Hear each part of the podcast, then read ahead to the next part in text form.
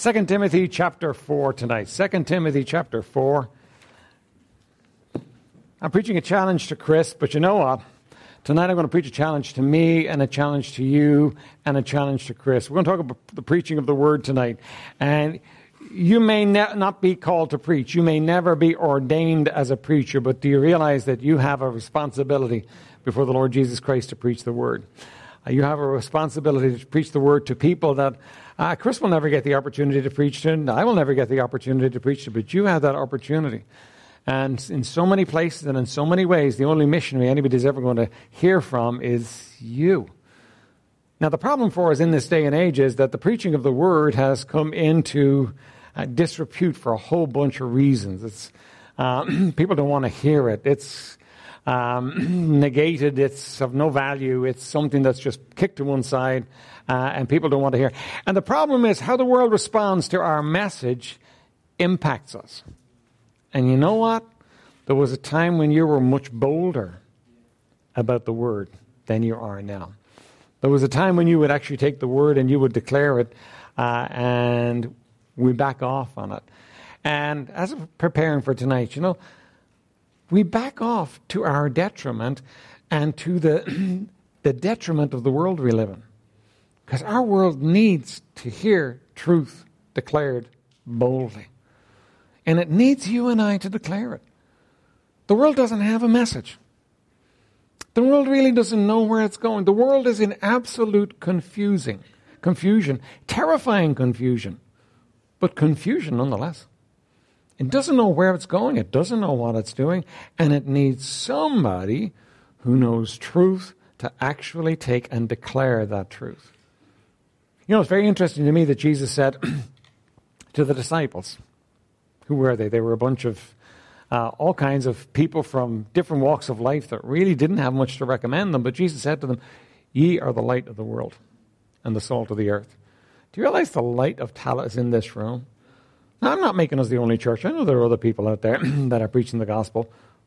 Do you realize that the light of, the light of Tallaght is in this church? That, that, that's, that's amazing to me. And oftentimes, what we do is we relegate ourselves to the place where it's not that important. What would we have to say?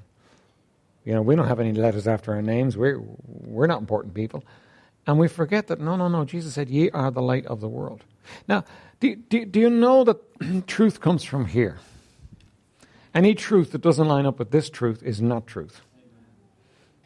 Any truth that doesn't line up with this truth is not truth. And you know, you know that. You see, if you've been around for any length of time, you've tested that. You've put it to the test and you've proven it to be truth. This is truth.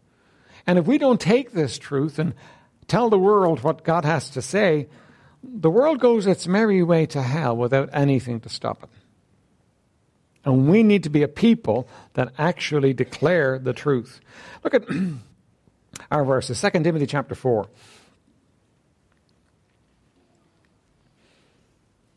We're going to read the first four verses. I charge thee, therefore, before God and the Lord Jesus Christ, who shall judge the quick and the dead at his appearing and his kingdom.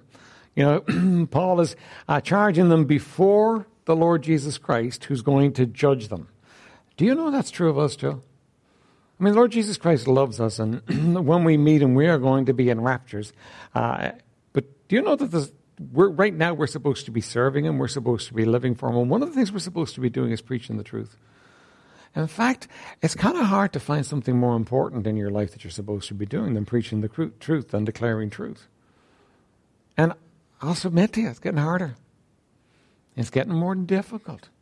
It's coming to the place where, you know what, you want to just kind of keep your mouth shut because the response is not so good. It never was great, but it's definitely not good now. And it's easy for us to, to draw back on it and not to say anything. And Paul is saying to Timothy, he's saying, listen, before Jesus Christ, I'm charging you. Listen, you need to do this, Timothy. You need to do this. Uh, preach the word. Be instant in season, out of season. Reprove, rebuke, exhort with all longsuffering and doctrine.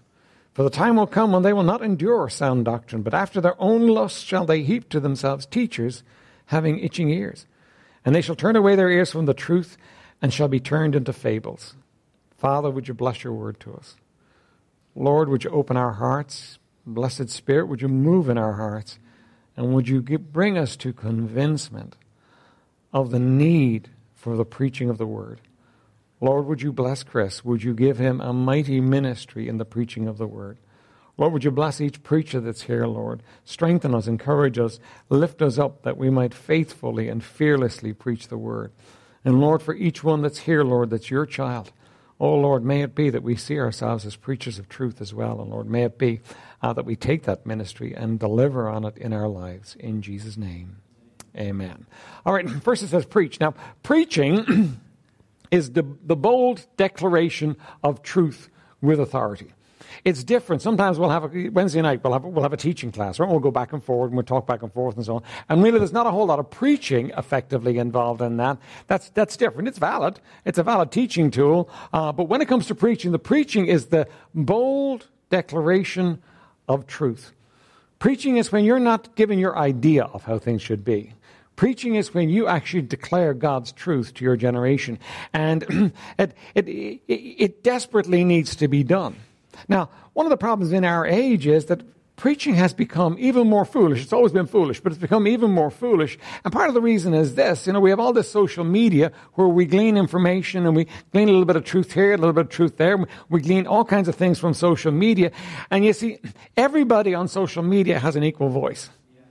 Somebody said recently that the, the gray haired and the teenager uh, all are equal on Twitter.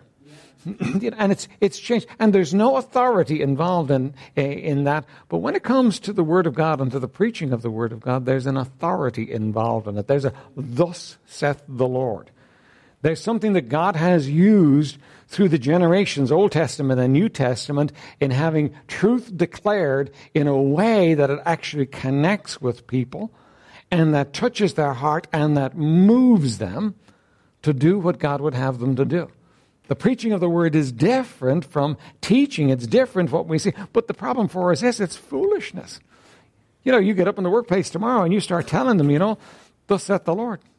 Jesus died for your sins, and if you don't receive him, you'll never go to heaven. And you know what? They laugh for all kinds of reasons. They'll reject it for all kinds of reasons because you know what? They don't see it. But you know what?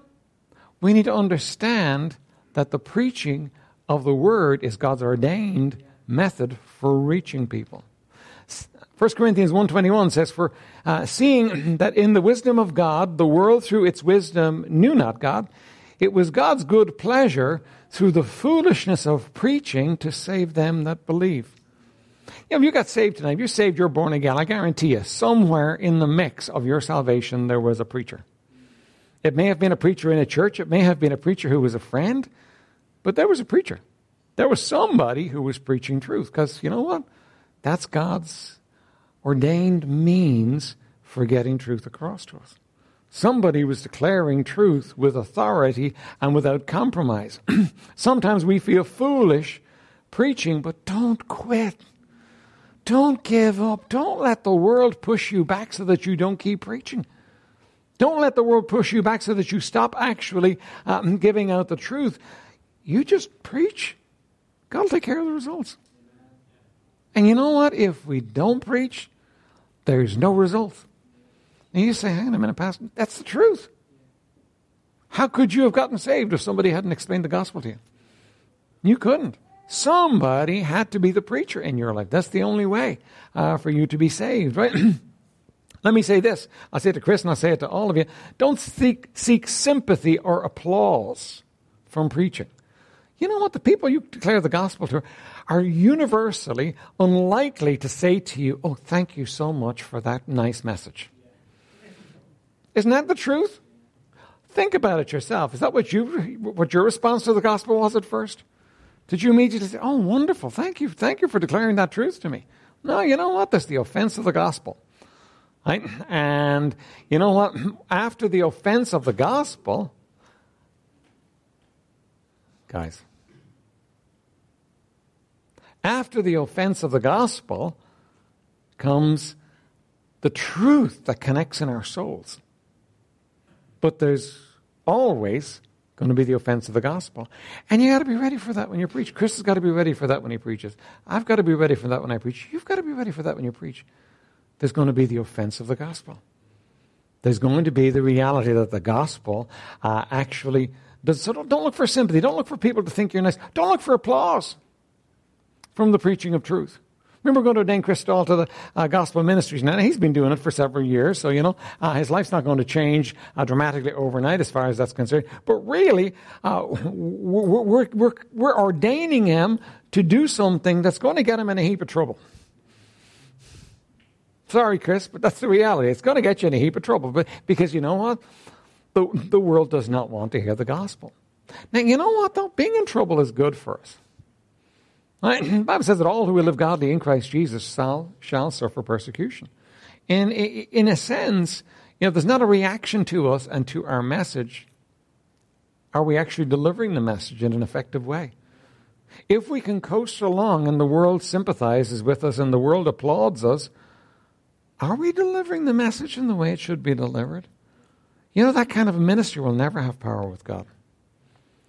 That kind of a life will never have power with God. You, know, you need to preach the gospel in a way that's going to upset people. But you know what happens when you preach the gospel and people get upset? Sometimes they get saved. How do I know that? Because I did. and you did. I, sometimes they get saved, but they never get saved without the offense of the gospel. And here's what we do we protect our little sensibilities and don't say anything in case somebody could get upset, might get upset with us, uh, in an effort to protect ourselves, and we miss delivering the message. Preach it. Preach the message and leave it in God's hands uh, what He does with it. Then, number two, preach the word. You know, um, there's always been a tendency to accommodate the word to the theory of our day. There's always been a tendency. Good men have done it uh, over the years. Uh, in the 1800s, we had Darwin come out with his theory, and to, to the man's credit, he knew it was only a theory. Uh, he brought out a theory of evolution, uh, and the, the, the, world went with it, and science went with it, and decided that it was science, and it was the way things happened. And you know what happened to the church? The church got all shook up. The church got all shook up, and the church started wondering, well, how do we accommodate this truth? And they started pressing the truth of evolution into Scripture. Good men.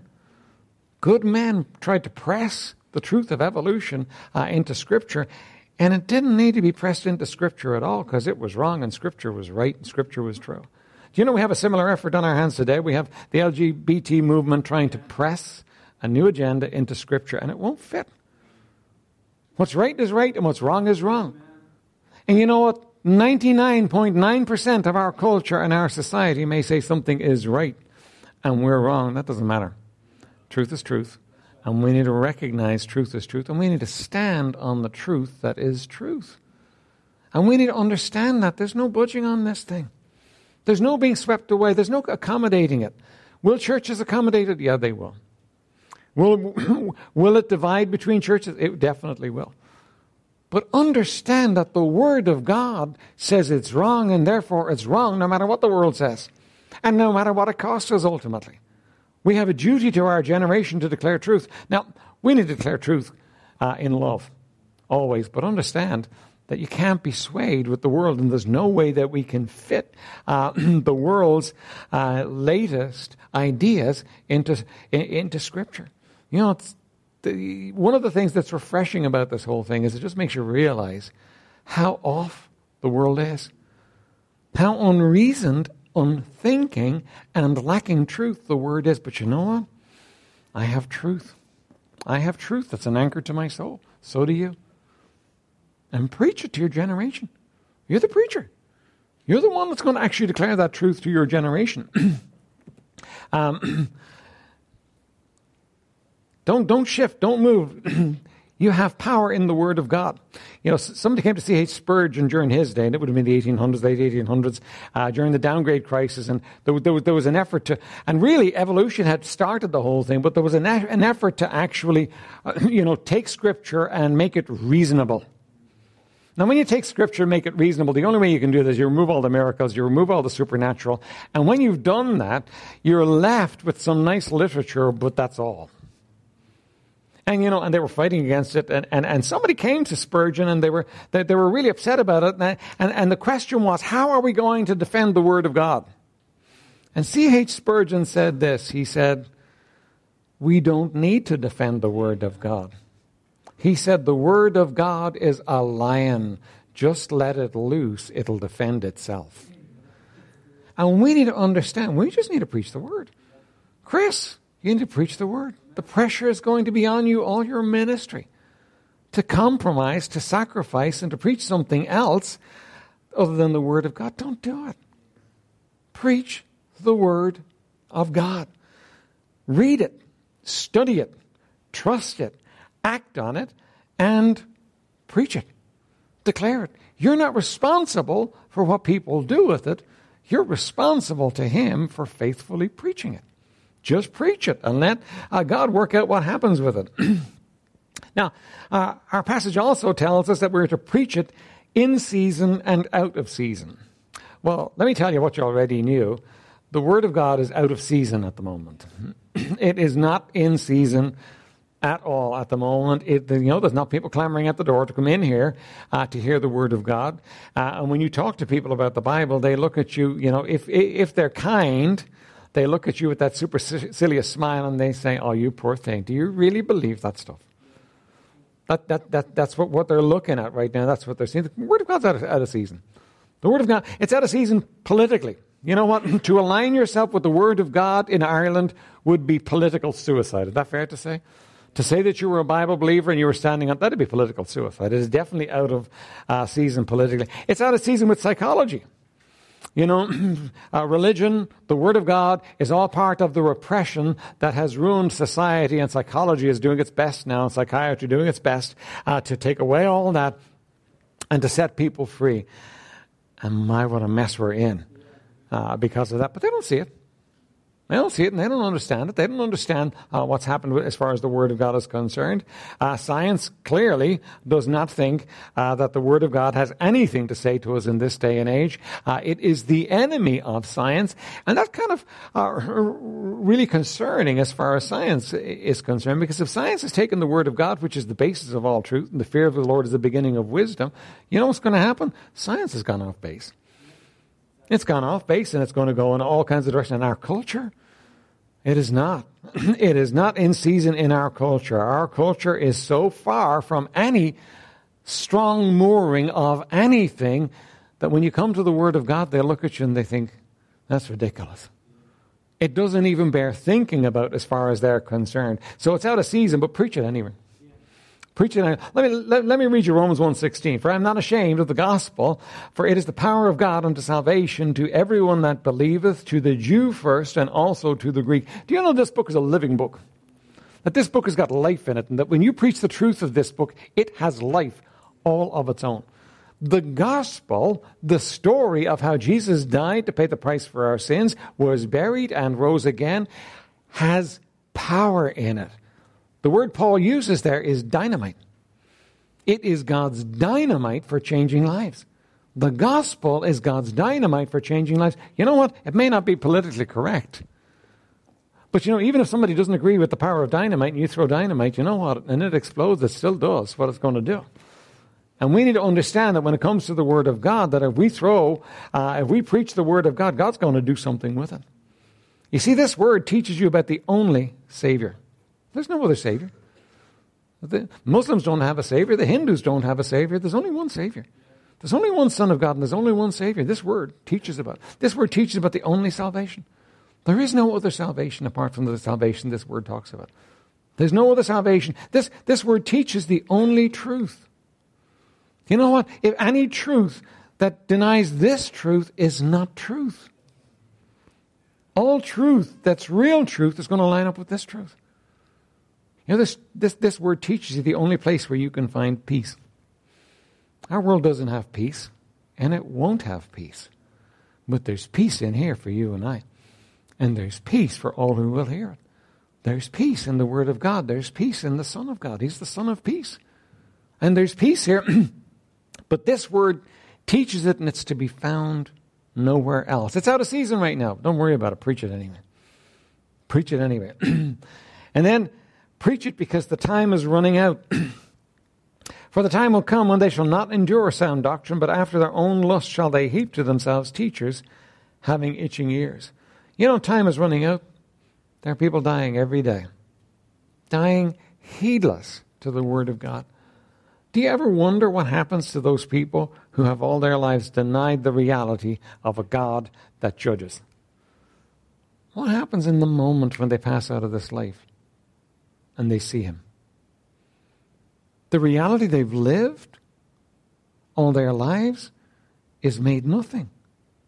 And real reality, if that's a good term, steps in because they have to now face that God. And they're dying every day. We need to preach the word. People are dying. We need to preach the word because they're growing harder. You know, used to be that Ireland was uh, a Catholic country, and you know you would preach, and people would be caught in their Catholicism, and uh, you would have to teach them what Catholicism taught, and then show them why it was wrong, and um, you, know, you, you you would have to actually take them take them through it. Now they're not Catholic, the people you're talking to, and they really don't care about religion, and they don't care about God. And you know, when Catholicism shifted and changed, we all thought, "Hey, this is an opportunity." It didn't become an opportunity; they just got harder. Paul's right. You know what? They're growing harder. At the time will come when they will not endure sound doctrine. Even in Christianity, there's a new kind of Christianity that says, you know, Christianity's all about having fun. Christianity is all about you and having fun. The cross is out of fashion in this kind of Christianity. Uh, there's a new positive Christianity that doesn't allow for negative things like reproof and rebuke. If you're going to go to church, you want someone to tickle your ears and encourage you and make you feel good, and doesn't allow for things like reproof and rebuke. But you know what? You take the Word of God and you teach through the Word of God, and there's reproof and there's rebuke in the Word of God. It'll tell you where you're wrong. And it, and it listen, it, it won't, won't draw back for your feelings. It'll, it'll nail you to the wall. And we need that. And our world needs that. And we need to, Christianity needs that. We need to preach truth, even though uh, time is running out. Preach it while there's still time. And then I want to close with this, right? you will win. Now, that's kind of hard to take on board in the day that we're in. You know, it's hard for Chris to look at his ministry. It's hard for me to look. It's hard for me to look at my grandchildren and look at them going into ministry and think, what kind of a world are they going into? You know, as crazy as it is today, and it's definitely hard for us to think that if we preach the Word of God, we will win, but we will win. You see, the battle was won on Calvary, and we're following in the wake of the truth that was established Cal- on Calvary. Now, it doesn't feel like we're winning. If we were to describe winning, we'd describe, you know, uh, churches and a movement that, that, that's growing and going gangbusters. We would think, you know, we should be reaching most of the world. We would think, you know, it should be looking a whole lot better than it is. But, you know, the truth is that because Jesus Christ won the victory, we will win the victory. Chris, you preach the truth, and one day you will stand before Jesus Christ, and he will say, Well done, thou good and faithful servant. See, the Apostle Paul, look, look down the chapter here, uh, in, in, chapter 4, down, down, down towards the end of, of this chapter here, right? Sorry, sorry not, um, verse 7, just down to verse 7, right? Paul says in verse 6 that he's now ready to be offered, which meant he was ready to die. Uh, for the time of my departure is at hand. He said, I have fought a good fight. I have finished my course. I have kept the faith. Henceforth there is laid up for me a crown of righteousness, which the Lord, the righteous judge, shall give me in that day, and not to me only, but unto all now, uh, but unto all them that also that love his appearing. Does that sound like victory or failure? Sounds like victory, doesn't it? Sounds like Paul thinks he'd won. Paul's in a Roman prison, and he's about to die for his faith, but he believes he's won. Why does he believe he's won? Because he knows he's going to step out of this world into the presence of the Lord Jesus Christ, and Jesus, who is the winner, is going to say, Thank you, Paul, you're a winner too. Now we've got to keep that in mind. It's not all about what happens in this world. Chris, it's not about you having a nice, happy life for the next 50, 60 years, whatever it is that you've got. It's not about you having a happy life. Uh, it's not just about you raising a family. It's not about you getting on well in the world. It's about you serving the Lord Jesus Christ so that in that day when you stand before Him, He can say to you, Well done, thou good and faithful servant. And we got to keep our eye on that goal. We got to keep our eye on the fact that that's where we're going, that that's where we're going to be. We're going to stand before Him. Now, you can take and you can say, well, you know what, Pastor, that's fine for you. I mean, you're a preacher and all the rest of it, and Chris is going to be a preacher and that's his life and so on. But I want an easy life. You know what? So do I. And my flesh, I want an easy life. And you know what you can do? You can sacrifice the power that God has put in your hands, and you can squander the precious few years that you have here. And you know what? If you are not somehow, some way in your life actively preaching the truth, that's exactly what you'll do. See, you can't win if you don't preach the truth. You can't. You see, the gospel, the word of God is the life, is the power that changes things. And if we keep it into ourselves, you can't win. It's impossible. And I realize it's hard. I realize it's tough. I realize we're not living in a very gospel friendly day. But you know what? We can win. Let me close with a story. Uh, George Mallory, in the 1920s, attempted three times to climb Mount Everest. Right? 1924 was the final time he tried, and they're not quite sure that he ever made it to the top. They don't think he did, uh, because uh, Hillary got the uh, the name for climbing Mount Everest first uh, in 1936. But, but but George Mallory was found in 1999. His bleached bones, at least, were found clinging to the rock uh, as he tried to climb Mount Everest. He died there. Right now. Uh, the group that were his base camp came back to England and they held a great banquet, banquet for them. And there was a huge picture of Mount Everest behind the banquet table. And it is said that the leader of the group stood to be applauded. And with tears streaming down his face, he turned and he looked at the picture. He said, I speak to you, Mount Everest, in the name of all brave men living and those yet unborn. He said, Mount Everest, you defeated us once. You defeated us twice. You defeated us three times, but Mount Everest, we shall someday defeat you because you can't get any bigger, but we can. And you know what? In 1936, two climbers, Edmund Hillary and Sherpa Tenzing Norgay, reached the top of Mount Everest. They won. Now, how, why did they? Why did they win? Because you know he was right. They could keep on trying. They could keep on doing it, and eventually they would win. We will not win the world. The whole world's never going to get saved. But you know what? If we keep preaching the word, we will win. And history will, not maybe, not hopefully, history will record us as the victors because we travel in the line of the one who already won the victory and he will give us victory too. But you know what? If you stop climbing, you never reach the top of any mountains. And if you stop preaching the word, you can't win. Let's preach the word. Chris, preach the word. Till the day you close your eyes, preach the word. Preachers, preach the word. The word. People, preach the word. There's coming a day when the battle will be over. It's not now. We're still in the thick of it. But preach the word. It's the only way to have victory. Let's stand for prayer.